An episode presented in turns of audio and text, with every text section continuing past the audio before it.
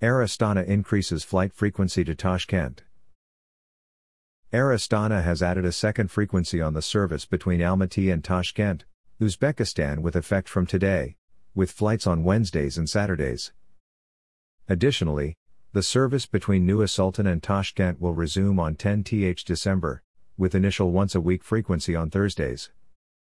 All passengers arriving in Uzbekistan are required to provide a PCR certificate, either in English or Russian, with a negative result obtained within 72 hours of departure. 14 days of self isolation at home or in a hotel on a paid basis is also required upon arrival. PCR testing is not obligatory for infants under 2 years old. Transit to third countries via Tashkent is not allowed until further notice.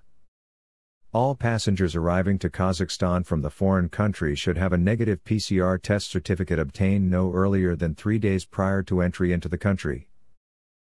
Kazakhstan citizens unable to provide certificate will be subject to three day quarantine upon arrival, while non Kazakhstan passengers will be restricted from boarding at the departure airport. PCR testing is not obligatory for children under 5 years old.